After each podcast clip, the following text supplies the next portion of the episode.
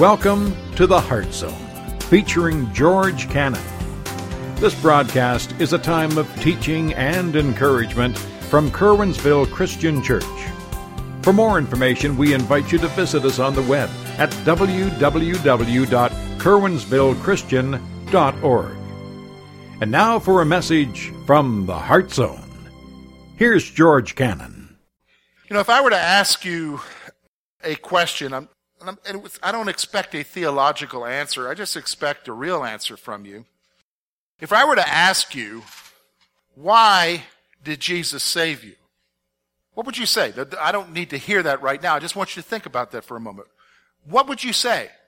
Some of you might say, well, so that I could be forgiven, so I wouldn't have to go to hell. And that's true. Salvation brings about the benefit of being forgiven, not going to hell, but I'm going to say that to you right now. That's the benefit. That's not the reason why you're saved. What? Really? I thought that's why we're supposed to get, so they don't go to hell. No, folks, the reason why we are here, the reason why you trust in Jesus Christ, the reason why Jesus went to the cross to die for you is not so that you just have a benefit, but so that you could enter back into a relationship with God. And the purpose of your relationship with God is so that the reason why he created us is to serve him. Do you understand what I'm saying? To serve him with our lives, wherever we're at, whether we work in industry, whether we work in retail, whether we stay at home, or whether we're at school, whether we're in ministry. The purpose is that we serve God with our lives. He saved you to be a servant. Now, the problem is, I'll just be honest with you, the problem is that we think in terms of God's servant as somebody who's going into ministry. And we've reduced it down to the full-time vocational guy. But that's not true. Being a servant of God is serving God with your life wherever he has placed you. Do you understand what I'm saying? Wherever he has placed you. And what happens is we get into a lot of confusion. And even churches get confused. We realize that I'm saved to serve him, but then we think in terms of confusion because we're not sure what that means. Well, maybe you've been in a church where they've stressed all the time, well, it means that you're to go do evangelism all the time. Well, yeah, to a point. But then maybe you're in a church where serving God means holding a right-wing political perspective. Possibly, but I'm not sure about that. But what you're going to see is that's not our purpose. Do you understand what I'm saying? That's not why we're here. Why we're here is to serve Jesus and to do what he told us to do. Do you understand what I'm saying? But here's the problem. I'll give you two things about the confusion. We struggle with understanding God's purpose for our lives. That's what we struggle with. We've heard so many confusing messages about what it means to serve him. Do you understand what I'm saying? What it means to be involved for God, that we really have a hard time. If I were to come up to you and say to you, what's God's purpose for your life? Most of you would say, I have no clue. Or, you're not sure. Or, you thought it was this, but then you're wondering if it's this, and now you just heard about this, and you're not sure. We're confused. I'll give you an example of what I'm talking about from my own life. I'll be honest with you, if you're struggling and you haven't come there, I understand, because I'm 50 years old and I'm just starting to realize it for myself. Back in 1986, I was sitting in a little independent Baptist church in West Columbia, South Carolina, and it was a Sunday evening service. Back then, churches typically had Sunday evening services. Baptist churches had Sunday evening services, and I was sitting. I was 20 years old. I was going to be 20. I wasn't even 20 yet. I was 19. And it was winter, and winter in South Carolina is like spring right now. Do you understand what I'm saying? I mean, it's cool, but it's not like winter up here in January, okay? So I'm sitting in church there, and I'm listening to the preacher, and I'm listening to the message, and I'm gleaning from that. And I felt, I had an unusual experience. I'll just call it unusual. I know what it is now. But I sensed God's Spirit say to me as I was watching my pastor, at that time, as I was watching my pastor, God said to me, I want you to do that. And that was the first time that I sensed the call of God in my life to go into ministry. That was pretty simple. I want you to do that. So, finished up that year at school, took a year off, and was really torn about what I should do. I went to work for the airlines and was really wrestling with what God wanted me to do. And so I ended up, had influences in my life, ended up going to Liberty University. All I knew is God called me to be a preacher. And the only perspective of church, you understand, I came to Christ as a 19-year-old, never went to church before. The only perspective I had of church was this little bitty independent Baptist church in West Columbia, South Carolina, with 100 people in attendance. That's the only perspective. So then I go into ministry training, and then I get involved, and I go around, and all of a sudden, confusion happens to me about what it means to serve God. What do you mean? So that, by the time that I'm done with school, I have learned so much about ministry, have so much training, that in many ways, the simple call of God, I want you to do what he's doing, was confused with, I want you to build a big church, or I want you to do this. Do you understand what I'm saying? And so confusion happens as far as why I'm here. And so my identity now becomes, I'm just being honest with you, in how am I doing as a pastor? And so we struggle, and we're never happy, and we get stressed out, trying to figure out what's God's purpose for us. What's God's purpose? So we struggle with understanding God's purpose. Here's the other thing. So this is what happens. The confusion leads to a life that moves from one cause to another, from one cause to another. The confusion leads to a life, and this may be true with you. You were happy and excited when you were in the church, and at that point you were excited about knowing when Jesus Christ came back, and you thought that's all church was about, was figuring out when Jesus Christ came back. And then all of a sudden you got another pastor, and he's anti-abortion. And so you think your whole purpose is to be involved, the church's whole purpose is to be involved with stamping out abortion in America. Or another pastor comes in, or you listen on the radio, and you hear that our purpose is to bring America back to God. And so you think that it's voting the right way, making sure the right person, and you just get one message after another, and after a while, you don't really know what to do. Something within you dies. I'll just say it that way. Something within you dies. You know that you're supposed to serve God, but what does that mean? What does it mean? Confusion. Confusion leads to a life that moves from one cause to another. So what do? I think we go back to the Bible and see what God says we should do. And the passage that we're going to look at today is from that passage in chapter 10 and 11 where we talk about the King's Commission, where we see some instructions that Jesus is giving his 12 disciples. He's giving them a purpose, what they're supposed to be here. And it's something that we can learn from and grasp for ourselves. And so I want us to look at these verses. There's about 11 verses here that we can glean from and help us to understand why we are here. And in fact, it really answers the greater question of why Curwensville Christian Church is here and why you're here. And hopefully you'll grasp it, okay? So look with me. Look with me at verse 5 of the Gospel of Matthew, and we're going to look at verse 5 through 15.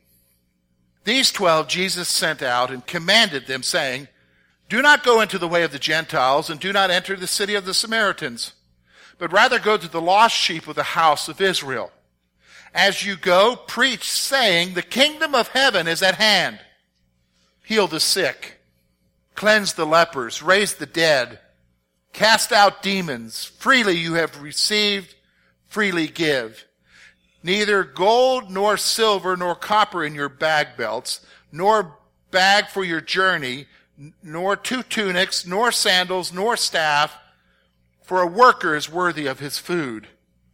Now whatever city or town you enter, inquire who in it is worthy, and stay there till you go out. And when you go into a household, greet it. And if a household is worthy, let your peace be upon it. And if it is not worthy, let your peace return to you. Whoever will not receive you or hear your words, when you depart from that house or city, shake off the dust from your feet. Assuredly, I say to you that it will be more tolerable in the land of Sodom and Gomorrah in the day of judgment than that for that city. Here's what we're going to do, folks. We're going to look at these instructions and try to understand what our purpose is, why we are here, what God's called us to. And when I say that, I'm not just talking about us as a collective as far as the church. I'm talking about what, if you're a believer in Jesus Christ, if you have put your faith and trust in Jesus Christ, why you're here. Do you understand what I'm saying? Because here, I want you to understand something. You may want to write this down. As long as you're breathing, He's got a purpose for you. You want to write that down? As long as you're breathing, He's got a purpose for you. And you need to grasp that. Because when He no longer needs you here, He will take you home. If you know Jesus, He'll take you home. If there's no longer a purpose for you here, He will take you home. So as long as you're here and you're breathing, He's got a purpose for you. Maybe that's harsh. Maybe that's something you haven't thought of before because you thought this was all about you and what you could accomplish in life. It's not all about you. It's about the one who saved you and what He wants you to do. Do you understand what I'm saying? And what he wants you to do wherever you're at, whether it's working over here or working there, living where you're at. So let's look together. Look at the assignment. First thing He tells them to do. First thing He tells them. He tells them to have a single focus. A single focus. My, do we need to learn that lesson. What are you saying there, George? Well, look at the passage with me. Look at verse 5.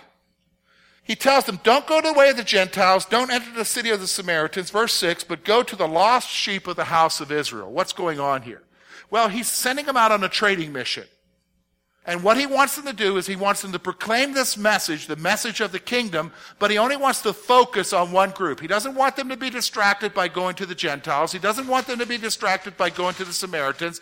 He wants them just to go at this point only to who? The Jews. He wants them to have a single focus. Now listen to me, folks. Listen to me. You and I as a church and you and I as individuals have to have a single focus. The reason why we're here, because it's communicated over and over, is that we're to be witnesses to the reality of who? Jesus Christ. Now listen. But things like this, that's important. We support it. But I'll be honest with you, that's not our focus. You can name a whole bunch of other things the church are getting involved in. Those are important. However, that's not our focus, right? He calls us to have a single focus, a focus of why you're here and why we're here. And that focus is, listen to me, telling people about how real Jesus Christ is to you. Do you understand what I'm saying? It's telling people about Jesus Christ. That's who they need to hear about. So He tells them, right here, He tells them to have a single focus. In fact, I'll be honest with you. That's why a lot of churches actually, to be honest with you, aren't doing well. It's because they no longer have the single focus. They're bouncing from one issue to another, trying to find one issue that's going to reach people. Folks, the only thing that's going to reach people is not whether or not we're conservative and vote the right way. It's not any of that stuff. The only thing that's going to help a church and grow is to reach people because we recognize that the only hope for mankind, not just for when they die later on, but for now, with the stuff they're dealing with right now, is who? Jesus. So He says to them, He tells them to have a single focus. Here's the second thing. He tells them to have a single message. The single message, look with me, verse 7. And as you go, preach, saying, the kingdom of heaven is at hand. What do you mean the kingdom of heaven is at hand? Can I tell you who the kingdom of heaven is? That's Jesus. He's here. That's your message. Can I tell you something? There was an interesting book that came out. It's probably been 5 or 6 years ago now. The book's called Un-Christian. Un-Christian. And in the book, it came out from the Barna Research Group. And what they did was is they interviewed what we now know as the nuns. The nuns are people who identify themselves as nothing. You know, like when you get a form, it tells you to identify yourself. They used to, they'd ask you if you were Catholic or Protestant or something like that. This is where people would say they're nothing. They're not atheists. They just don't identify themselves with anything. So they say they were talking to these nuns, interviewing these nuns, surveying these nuns as far as their perspective of evangelicals. Now, I'll just be honest with you. We would be considered an evangelical church. So here's what these folks said. Overwhelmingly, can I be honest with you, several things were pointed out about the view of the world, 18 to 30-year-olds, and their perspective of people who attend church, that we have these type of messages. Number one, that we only hold to a right-wing political viewpoint. Number one. When they talk about evangelicals or Christians, they view us as being political. Number two, that when you talk about Christians, evangelical Christians today, they view us as wanting to tell other people how to live their lives. They view us as judgmental. They view us as hateful. Now, let me just stop for a moment. Those are just some of the things. The book came out with a whole list of things of what they see. And as I listen to the news today, and I listen not just from right-wing news, I listen to all kinds of news, that is the perspective that people have today about people who go to church who identify themselves as Christians. Now, let me just stop for a moment. Nowhere in there did anybody identify us with anything to do with the message of Jesus. What happened? We lost our focus, and can I tell you what else we lost? Our message. What's our message, folks? One word. Wow, that was lame. What's our message? Jesus, right? Somehow that's gotten lost. And I can understand it. A few years ago, it's probably been 10 years ago, I was downstairs listening to the local Christian radio station in the office, listening to a program that comes on, some family guy coming on there, and he's telling people to call their senator because of the injustice of the capital gains tax. And so I stopped for a moment. I was typing away, working on something, and I just had to stop for a moment, and I thought, you know, there might be some truth to that. There might be. But here's what I thought. What does that have to do with Jesus? And why do I need to hear that on a station where I'm listening to be encouraged in my walk with Jesus Christ? What does that have to do with Christianity? Folks, it has nothing to do with Christianity, but what it does is that tells the world that we are what? Political. See, Jesus he told his disciples, have a single focus. Do what I'm telling you to do. And you have one message. What's the message? The kingdom of God is at hand. You need to get ready because God's kingdom is coming. You need to be right with God. That's the message. Jesus. Here's the other thing. Third thing I want you to see here. He tells them to serve others in their needs. Look with me, verse 8. Heal the sick, cleanse the lepers, raise the dead, cast out demons. Freely you have received, freely give. What's going on there? He's saying to them, as you're going out and you're proclaiming the message, don't just be so one-sided that the only thing that you're interested in is their spiritual condition. You reach out to people who are in need and show them the love of God while you're going. Isn't that what James says? You walk over somebody who's naked and destitute and you say, bless you, but you don't even help them. See, that's what's missing. People are turned off at the church because they think the only thing we're interested in is their what? Two things, money and what? Souls. Do you understand what I'm saying? That we really don't care about what? people. But isn't it interesting? When you listen to Jesus, he says this, by this shall they know that you are my disciples, by your what? Love for one another. You know what I'm saying? He tells them to serve others in their needs. Here's what I want you to see, the fourth thing I want you to see there. They are to proclaim the grace that they have received from God. Look at that last statement there in verse 8. Freely you have received, freely give. All right, let's stop for a moment. I want you to think for a moment.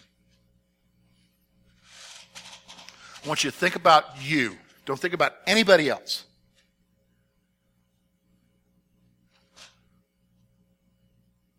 What did he forgive you of? Have you thought about that lately? What did he forgive you of? Because I can just be flat out honest with you here. Every single person who's breathing in this room has done something that you're ashamed of. Something that you feel guilt over. Something that you wish you could take away. Every single one of you here has done that. How do I know that? Because you're a human being. Do you understand me? You are a human being. And we do wrong. We sin. Now let me just stop for a moment. Aren't you glad Jesus forgave you? Now, did you have to do something for that forgiveness?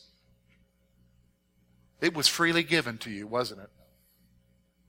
Here's what he's saying. He's saying, listen, guys, you go out. I got a single purpose. You got a single message. Meet others in their needs. And just like you experience grace from me, you show grace and proclaim grace to others. Do you understand what I'm saying?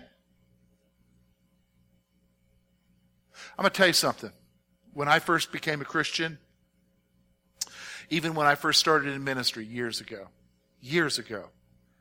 I was a pretty critical person. I was pretty critical of other people. But I'll tell you what's happened gradually. As I've grown in Christ, as I've understood my own sin, I have people come into my life. I don't sit there and condemn them. They come into my office and talk to me. They tell me all this stuff. And I don't want to hear it necessarily, but they do. And I sit there. I don't condemn them. Why? Because I realize it could be me. Do you understand what I'm saying? It could be me. But he forgave me. And he can forgive them. And so just as grace was given to me, I show grace to others. Do you understand what I'm saying? So that they can experience what? The grace of Jesus Christ. I will never forget this story. I was talking with a group of pastors here in town. One of the pastors was interacting with a businessman. The businessman at that time happened to own a bar. And he decided to go to one of our churches in our county here. He walked into the church. People knew who he was. And people looked at him and said, "What the beep are you here for?" He got up and left.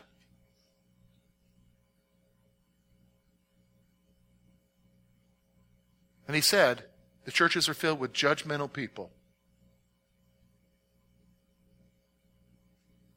Folks, that's not our purpose. Our purpose isn't to say we're much better than anybody else. Our purpose is to recognize we're just like everybody else. And just as grace has been shown to us, we need to show grace to who? Everybody else. You know, I think that's what I'm so thankful about Curwensville Christian Church about. Is that we have, through the years now, become, can I tell you what we are? We're a grace church. We're a grace church. We accept you right where you're at. They are to proclaim the grace that they had received from others. Here's another point I want you to see from his instructions. He tells them that it needs their immediate attention. What he's calling them to do needs their immediate attention. What do you mean by that? Well, if you look with me at verses 9 and 10, he tells them not to take with them. He's not telling them to be prepared for this journey. Don't take a money bag with you. Don't take a change of clothes. Don't take an extra walking stick. you got to go and you got to do this now. See, that's what I think is missing with the church today, is that we have lost the sense of the immediacy of our task. What do you mean by that?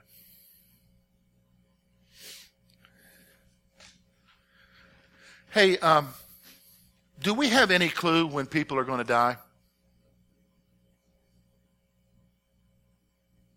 No clue. And how many times has there been somebody who died that you wished you could have shared with? Do you know what I mean? The time is now, right? The time to be concerned about people, whether or not they know Jesus and have experienced the grace of Jesus and the forgiveness of Jesus, is now. It's not something you can say, oh, you know, maybe next month. Maybe at the next family reunion in 2018. I'll share with them. Maybe when this happens. No, you know what I'm saying? There's got to be a sense of urgency now and an immediacy to the task. That's what he's telling them. That's what his instructions were. And then finally, verses 11 through 15, and that long passage there about what they're to do when they go to a city and whether or not somebody accepts them. Here's the reality of what Jesus is saying, and here's what you and I need to grasp here. Recognize that their message will be received and rejected. This is why some of you don't share. This is why some of you don't talk about Jesus in your life with others, is that you are blown away when somebody says to you, well, that's what you believe, that I don't believe that. That Jesus stuff's for you, it's just a crutch. You don't know how to handle rejection. And you think it's surprising that if somebody rejects you. Can I tell you right now, Jesus said from the very beginning, some will listen to you and you bless them, but also know that some of them will reject you. So you shake the dust off your feet and you leave it to me because I'll deal with them in the judgment. Do you understand what I'm saying? You've got to recognize that not everybody's going to like you. Not everybody's going to accept your message. That's what it means to be a follower of Jesus. That's what it means to have a purpose. And can I tell you, there is nothing like being faithful to God and doing what he says and then watching people respond and commit their lives to Jesus. And find healing for their lives. And find victory in their lives. There's nothing like it. See, that's why we're here. That's why we're here, folks. Thank you for being with us this morning. And we trust that today's message has been both challenging and an encouragement to your heart. At Curwensville Christian Church, a warm welcome is always extended to you. We're located at 700 State Street, Curwensville, Pennsylvania. For more information about our ministry, please visit us on the web at www.curwensvillechristian.org. Now, on behalf of George Cannon and the entire church family, we hope that you will look to the Heavenly Father in all that you face this coming week.